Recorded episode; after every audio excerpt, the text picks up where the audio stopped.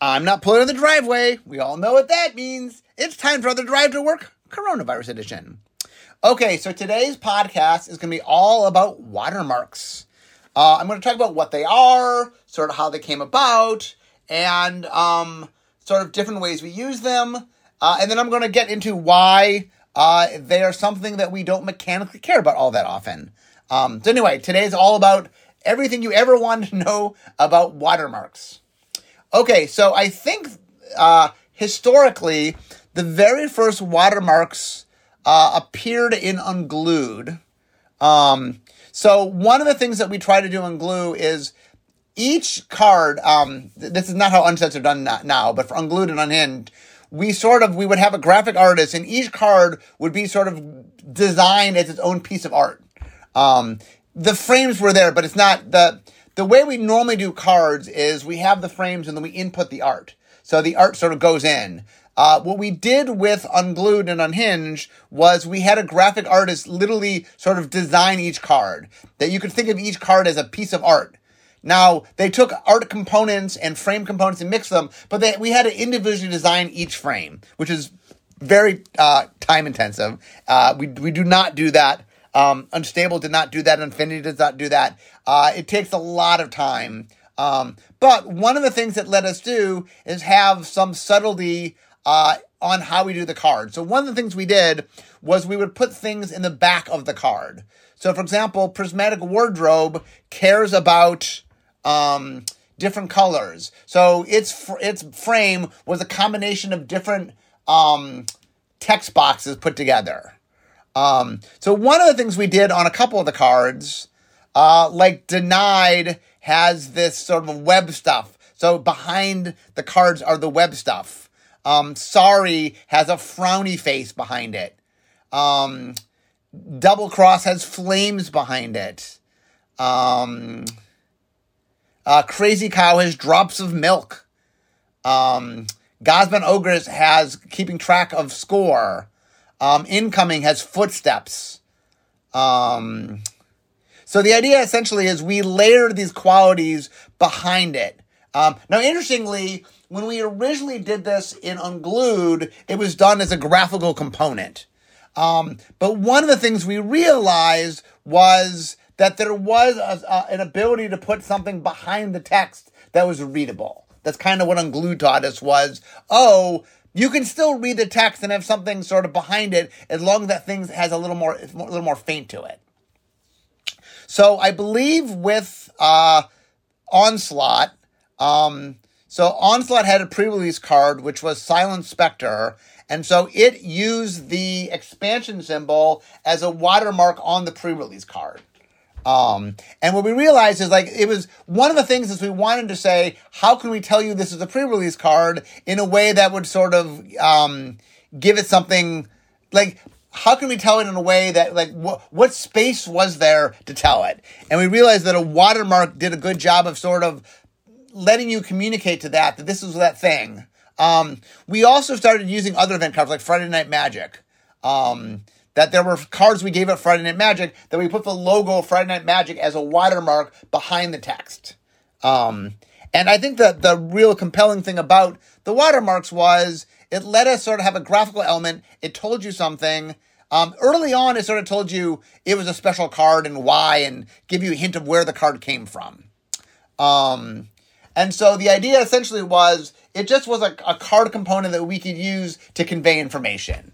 And early on, early on it was it was mostly about sort of hey this is a special card you know not a normal card that you would get in a normal pack. Where'd you get it from? Um but then we started realizing um i think ravnica block was the first one where we said hey um you know ravnica block was very much about factions. And one of the questions we asked ourselves was hey is there a way to sort of how can we really bring those factions together? Um, and so the idea was, well, what if each of the factions had a symbol associated with it? Now, originally, the symbol for the factions, um, we made a cycle of cards that showed the faction symbol. Um, but one of the things we said is, hey, wouldn't it be neat if some of the cards could tell you that they are from this guild? And so we first presented the idea of what if we use watermarks not just sort of external to a booster, but inside a booster, inside an expansion? And what if we use that to tell you something about the cards? Like that, what if the um, watermark was a means by which to convey something about the set? Not sort of like I said early on, it was sort of external. Like this is an F and M card. This is a pre-release card. Uh, but in um, in in um, Ravnica, original Ravnica, we're like, okay, we can go beyond that. One of the things we were trying to hammer home is this is about the guilds. You know, this is a set about the guilds. Um, and the watermarks were a cool way for us to sort of do that. Now, the interesting thing at the time was um, we were very exacting on what got a watermark. There were sort of rules for watermarks. See if I can remember these rules. So, uh, if you had um, if you were a gold card, so if you had the two colors of the guild, you got a watermark. Uh, if you had the mechanic of the guild, so if you were, um, you know, uh, you know, if you were Boros and had Radiance, um, you know, if you had the mechanic on it, you know, if you had the even if you were a monocolor card, you would get the watermark. And the third thing I think is is if you were optimized by having both colors, meaning you had an activation in a certain color or it referenced the basic land type. If the card sort of said very loudly, I am optimized by being in uh, two colors, then you got the watermark. Um, we had a lot of conversations. There were definitely cards that like um, where the art conveyed something. Uh, but I think for Ravnica early on, we were trying to be very specific and um, we sort of isolated when and where. A lot of the monocolor cards, we weren't as specific on where they were. Um, sometimes you could see something working against a, a, a guild, but just because a guild existed as the target of something, it didn't get in the watermark. But anyway, for the very first time, uh, from a from a sort of a set building um, thing, we put in watermarks. Okay, so um, I guess let me get to why why don't those matter mechanically? Before I, I talk to other places we use watermarks, let me um, let me explain a little bit. So one of the issues is watermarks are a tool to bring people's eyes about something, to tell you that something is going on. Um, but the problem is that we um, in the game of Magic, in sort of official tournament rules, um, a card is every card that has the same name is treated identically mechanically. Um, so if I have a card, even though I might be playing, like a, card could be reprinted multiple times, it could come out in a core set, it could be reprinted in an expansion. Um, there's third things that can change between printings of a card. For example, who the artist is could change. It could have different art. Uh, it could have a different expansion symbol based on what set it came out in. It could have a different watermark. Um, so one of the things, the rules we made is it said, if I'm going to mechanically care about a card, I can only mechanically care about the thing that's a constant between all printing of the cards.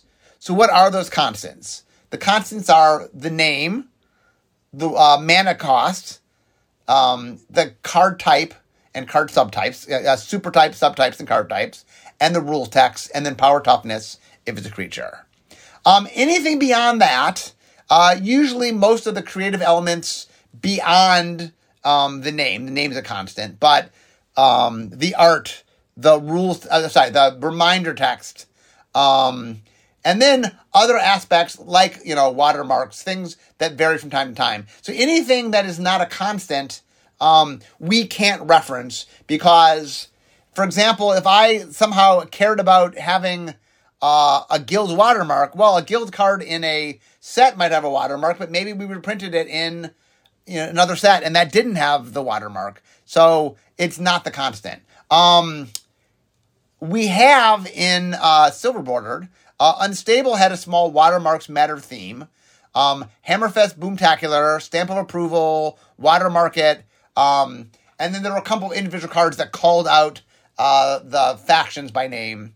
Um, so in Silver Border, the rule in Silver Border is you care about the actual card you're playing with. If I ask you about the artist, it's not any version of the card. It's which one, which artist do you have? What you know? And if I ask about the watermark, it's about the watermark on the card. Or if I ask about the flavor text, it's the flavor text on the card. So un has a rule that sort of says, hey, when you're playing with Un rules, I actually look at the specific card. Um, but because you uh, in tournament rules we don't do that. That is why watermark can't matter mechanically. Um, but if you always wanted to matter, uh, Unstable did make a few cards that care. So there's there's something that you can do there. Okay, so let's talk about other p- places we've used watermarks. Um, okay, the next time uh, that it uh, came up was in Scars of Mirrodin block. Um, okay, so one of the things about Scars of Mirrodin block was we were trying to tell a story. Um, so the story was we returned to Mirrodin, uh, and at first you're like, oh, it's Mirrodin as I know it, but there's something about it. There's some little thing that's showing up that you're starting to realize that there's a problem in in Mirrodin. Um, what we'd actually done, by the way, which is kind of cool, when we first went to Mirrodin, we set up this idea for the return to Mirrodin would be the reintroduction of the Phyrexians. The Phyrexians were um, uh, one of Magic's first bad guys. Uh, they showed up in Antiquities uh, in, as part of the Brothers' War. Um, and they were part of the Weatherlight Saga, and you know they've they've shown up in different. You know they were the the the big bad, if you were, of the Weatherlight Saga. Um, and so uh, what happened was at the end of the story, they sort of get de- decimated by the good guys.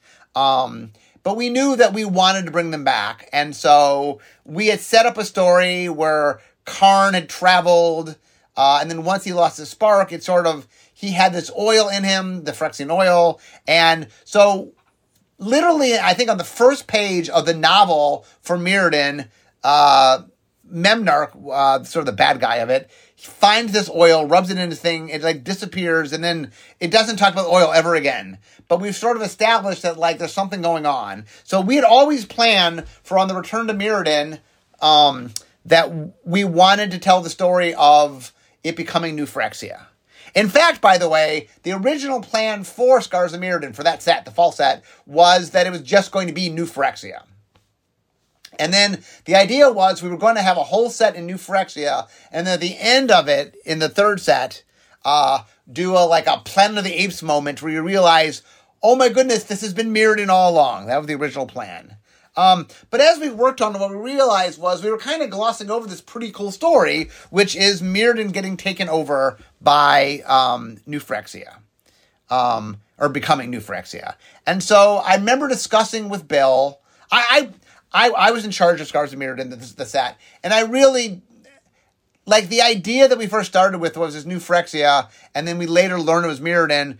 It was a cool concept. Maybe you know, you're making a movie, it'd be cool, but it wasn't it didn't lend itself to a good card game. But what led itself to a good card game was an environmental story. And the idea of Mirrodin slowly taking over Phyrexia, sorry, Phyrexia slowly taking over Mirrodin was a cool story that we could tell in cards. And then Bill came up with this pretty cool idea of, well, what if the middle set, like you see them in the first set, the middle set is a war, uh, and then we don't know the outcome. Well, I mean, what I had said to Bill was, we see them, uh, there's a war, and then the Phyrexians win. And Bill said, well, what if we don't know who won? What if we advertise the third set of being one of two sets? Maybe it's New Phyrexia, maybe it's Mirrodin Pure. Like, you know, the audience isn't going to know the outcome of the war until the set comes out or shortly before the set comes out. I thought that was a really cool idea, so we leaned into that. Um, but one of the challenges was okay, how do I convey in the first set that Phyrexia is there and a threat? In the second set, that they're equally matched, and in the third set, that it is the Phyrexia won. Okay, Phyrexia won is the easiest part to do, but the really hard part was how do I subtly tell you in Scars of Mirrodin that, that, that there's a Phyrexian threat? Um, and that's when we realized that watermarks were the answer. Because um, watermarks did this cool thing where we could convey information in a subtle way, but in a pretty like the the nice thing about um watermarks is while they're subtle, they're not you don't miss them, you see them. And we don't always have watermarks. Like it's not like every set has a watermark. So when we do have watermarks, um they tend to draw attention to themselves. Uh, so what we did in um Scars of Mirrodin is um, in the first set, we I think it was like 10% of the set, we put Phyrexian watermarks on a bunch of cards. And once again, just like Ravnica block, we had a bunch of rules. Let's see if I remember these rules. Um, first off, it had it had uh, we had two mechanic we had two mechanics that were associated with the Phyrexians, which was poison or, or infect and um, po- uh, proliferate. Okay, so if you had either poison slash infect or proliferate, okay, for sure. If you if you reference infect or poison or reference proliferate, you were Phyrexian. You had a Phyrexian symbol. Um, I think we allocated to the Phyrexians death triggers uh, and paying of mana. Uh, so there's certain things we sort of associated with the Phyrexians, certain sort of style effects. So any of those things we associated with them, like paying mana, like death triggers, those were also Phyrexian. Um, and so I think early on in the first set, we one for one made things that had a Phyrexian mechanical feel to them Phyrexian. But the thing that happened when you of Mirrodin, oh, and then what we did is if you weren't a Phyrexian, you were a Mirran. We made a symbol for the Mirrans and a symbol for Phyrexians. And I think every single thing that wasn't a basic land or a planeswalker either had a Phyrexian symbol or a Mirran symbol. So what that did was, when you first came to the set in Scars of Mirrodin, you could see that it was mostly Mirrodin, and only like 10% of the set was Phyrexian. So you you got the set as a threat, um, but it, it, it started off by seeming like not a, a terrible threat, at least percentage-wise. So then you get to Scars, sorry, in Mirrodin Besieged, and 50% of the set was Phyrexian. Um, and what we did, by the way, for those that don't weren't playing then or don't remember this, is at the pre-release for Mirrodin Besiege, we divided the set in half, and then we made Phyrexian boosters and Mirran boosters, and you chose what side you wanted to play on. So if you chose the Mirran side, you got half the set that was the Mirran set. If you chose the um, Mirran side, you got half the set that was a Mirran side, and then you got to play. Um, and so in that set, we, it was the same shtick we did in the first set, but instead of being 90 10, it was um, 50 50. Oh, uh, the first set might not have been 90 10. I think the first set actually was maybe like 25%, maybe 25% of the first set. Um, and then when we went to New Phyrexia, I think it was 90 10 in New Phyrexia. Because um, what happened was uh, it was a large set in. Um, there was a large set in the first set, uh, and then the second set was a small set, and the third set was I'd call a medium set. It was bigger than the small set, but not as big as a big set. But in order, so we wanted to even out between the whole block that half the cards were mirrored and half the cards were Phyrexian. And so in order to do that, I think the first set was like 75 25, leaning toward Mirran. Then it was 50 50, and then it was 90 10, I believe, in the new Phyrexia. Anyway, this is a good example of something we can do with watermarks, which is it is very hard to say percentages are changing and have you, the player, sort of organically understand that. That was a very complex idea. Uh, and that is one of the things that watermarks can do really well is they can sort of bring your eye and let you notice something. And so the Scars of Mirrodin was really interesting in that it did a like Ravnica was about giving identity to the guilds and and creating sort of um symbology to them. Scars of Mirrodin, I mean, obviously each of them had a symbol, but it was, it was as much about understanding sort of this larger story we were trying to tell. Okay, the next time we saw a watermark uh, with an expansion uh, was in of Tarkir. So I think what happened was we'd been happy with how Ravnica had done the factions. Um, we had done three color factions before Ravnica, or sorry, we'd done them after Ravnica in Scars of Mirrodin. Uh, not Scars of Mirrodin, sorry, in um, Alara Reborn. Or uh, Shards of Alara. Shards of Alara Black, Shards of Alara, Conflux, Alara Reborn. Um, we had done three color factions, um, but we hadn't used the Ravnica technology we although we had five factions we didn't give them a symbol. And really one of the largest feedbacks we got from the player base was why didn't you give us a symbol? Why didn't we you know really define each one in a way? I think they really liked that for ravnica. So when we came back for Khans, we're like okay we made the mistake in Shards of Alara. We will not make it here. Uh, so we did the same thing where we made um, five symbols, and then we use them as watermarks for the clans. Um, and the uh, the one thing that happened in of Tarkir was we didn't have as delineated mechanical reasons. Like in Ravnica and Scars of Mirrodin, at least in the first set, um, or somewhere in the second set, but w- there was a very clean definition between what didn't getting a symbol. Of Tarkir for the first time was a little more flavor based, um, but it wasn't as consistent.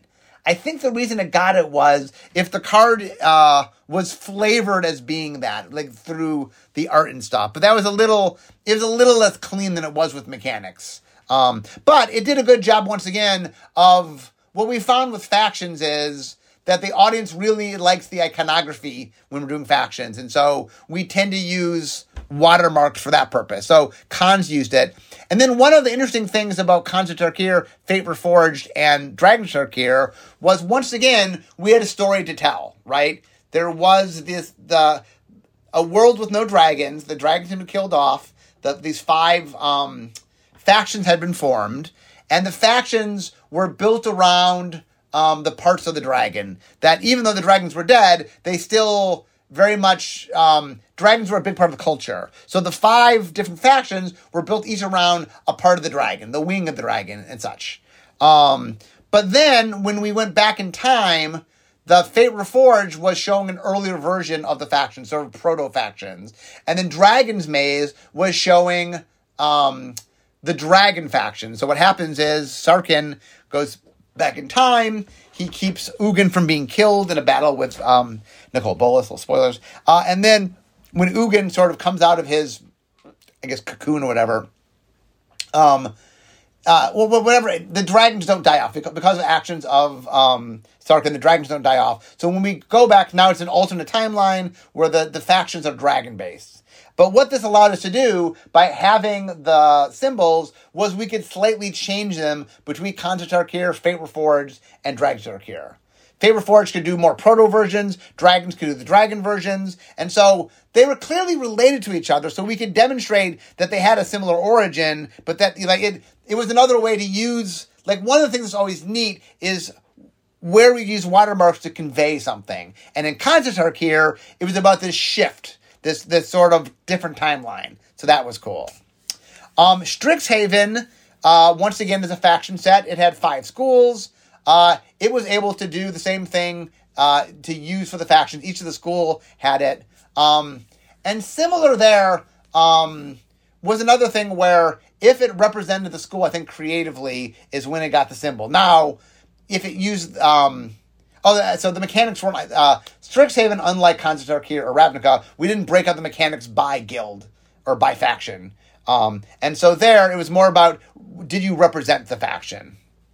Um, okay, so uh, let me talk a little bit about Unstable. So in Unstable, one of the things Unstable was trying to do was it wanted to um, do the factioning thing that um, like one of the things I like to do in unsets is I like to um, I like to really think about where you can um, where you can take things that have been popular in sort of normal magic and bring a silver border aesthetic to them. And so I really like the idea of doing a faction set. Well, if you're going to do a faction set, you needed to do, I wanted to do iconography, I wanted to do symbols for them. But the thing where I made it a little bit different, as I sort of hinted earlier, was I knew in Silver Border we could care about them. Um, and I, I, thought that was something neat that we were able to care. And so, um, so one of the things we did is there were five different factions. Each faction was used as a watermark. But then uh, I used that as a means and a ways to care about that. You know what I'm saying? I use it as a way to um, because in Silver Border you care about the actual card, we were able to I can make cards that cared about a faction, and how you knew it was in the faction was you looked for the expansion symbol. So like I can, you can look at the top card of your library and said, is this a spy? You know, is it from the Agents of Sneak? Well, there would be a symbol and you could care about the symbol and I was able to care about it. So, um, one of the reasons I was excited to one of the reasons that Unstable used watermark matters was because I was able to use watermark because I was doing a faction set uh, and I thought that was pretty cool. Um, so Um, those are the main sets that have used watermark. So all the and, and when I say the Ravnica block, all all every return to Ravnica. Uh, so the Ravnica block, return to Ravnica, and Guild of Ravnica. The, all three times we went to Ravnica, in which there was a guild focus set, we used the uh, the symbols. Um, Scars of Mirrodin uh, obviously did it with the, the Phyrexians and the Mirrans. Khans did it with their factions. Um, Strixhaven did it with their faction. Unstable did it with their factions. Um, I will say, by the way, um, that um, I do believe that we understood now that the audience likes the iconography of a faction. So I do believe as we do other factions in the future, you will see more iconography. Um, whether we use them as watermarks or not depends upon sort of the nature of the set. But when there is iconography and there is factions, that leans us to using it where we can. We do like the use of watermarks. Um, the other place that we use watermarks is there are other means by which to mark things. For example, uh, the story spotlight cards. Um, we might want people to identify the story spotlight cards. So for a while, I think we put uh, the planeswalker symbol in the back as a watermark to to tell you that. So like one of the things we're always looking for is watermarks are a cool tool that allows us to sort of connect iconography with cards and can often, like I say, tell you stories. Like the reason I, I spent a lot of time with Scars of Mirrodin block was I don't know if we could have conveyed what we conveyed without the use of watermarks. I mean, I think like the, I well, I think there's a lot of added benefit in um, the faction sets. Um, one of the cool things about watermarks that I look at in the future, I mean, faction sets can use watermarks. I'm great for that. Um, is that Scars of Mirrodin and of Tarkir really demonstrated that sometimes there's more complex ideas you're trying to communicate, and that watermarks can be a means to help communicate those things. Um, and you know, th- and that is something that I, I, I think is pretty cool. Okay, so let's see. Um, and we will continue to use watermarks as a means to tell you where and how we get things from, uh, and I think that is an important part of them. Um, mechanically, will we care about them? Uh, that is only going to be something that we can do through now Acorn cards. Um, it is, it is, I as a designer, you know, for example, having made Unstable, where I was able to use them, it would be awesome. It would be awesome if we could. One of the problems right now is there is no clean way to say whenever you use this faction. Like I can't say if you use a Boros card, or look at a card if it's a Boros card. There's no way to do that. So I I do admit one of the things that was nice and unstable was I could it let me care about a faction of things that I couldn't normally care about. So the designer in me would love to use uh, watermarks mechanically. I understand why you can't. Um, but there is a lot of value. And the reason I think I get asked by players all the time about using watermarks is you guys see what I see, which is hey, like one of the cool things about magic design is can I care about a subset that I've never cared about before? Can I make it mechanically matter? Um, and watermarks are a very neat distinguisher of something unique that crosses cards that are thematically connected but not mechanically connected. And I would love to mechanically connect them. So I feel your pain. Uh, I would like to do that. Um, oh, but uh, th- there's one other way we use it. I, forgot. I forgot something. There was one other way we used uh, watermarks, which is in Kaldheim. Uh, so we made a mechanic called Foretell, uh, which was a mechanic that you could exile the card and then uh, for two mana, and then you could cast it um, from from exile. Um, and we put a raven watermark on all those cards so that you had a visual thing to identify. Like, so if you put a card and put it in exile, your opponent can look and see if there's a raven on it to go, oh, that's a foretell card. Um, and I think uh, there's potential there with using watermarks as a mean to identify mechanics. Uh, and that is something pretty cool. Um, and so I don't quite know when and how to use it, but Foretell using it definitely said there's something cool here. Um, oh, I should also mention, by the way, uh, the contraptions use watermarks in Unstable. They weren't behind the card, they were in the lower right hand corner.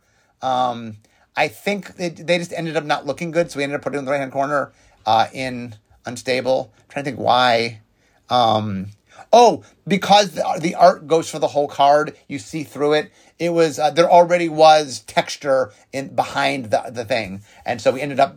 I think we were planning to put it behind it, but then we liked the idea of the full art, so we could attach them. Uh, if you ever seen the contraptions, they're three by three giant pieces of art that you can put together. So we wanted uh, art that goes behind the card and all the way to the edge, and that didn't work with watermarks. Um, but anyway, I do think that there's a lot of potential for watermarks to. I mean, while mechanically I can't use them, they are a very good tool for communication. And so I do want to find new ways to use them to communicate.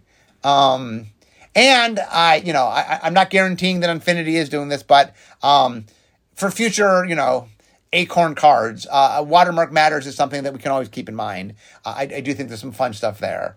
Um, but anyway, that, my friends, is watermarks. Uh, they're a cool thing, a cool component of magic. We've used them a lot of different ways. There's a lot of communication that comes from them. Um, oh, oh, I didn't. Another cool one I did not mention. Uh, in what was the set? Uh, we did a set where uh, it was was it one of the master sets? It was a set in which it was cards from across Magic's history, and every card had their expansion symbol as a watermark on it. That was really cool. I would like to do more of that. I thought that was very cool. Anyway, we keep finding cool and neat ways to use watermarks. Uh, it is something we enjoy. It is something we'll continue innovating on. And while we can't make them mechanically matter, um, we can make them matter in ways that help communicate what the set is and help them be tools to enable you to do cool things. So that I promise you we will continue to do. Anyway, guys, I now see my desk. So we all know what that means. It means this is the end of my drive to work. So instead of talking magic, it's time for me to make it magic. Hope you guys enjoyed hearing about watermarks, and I'll see you next week. Bye bye.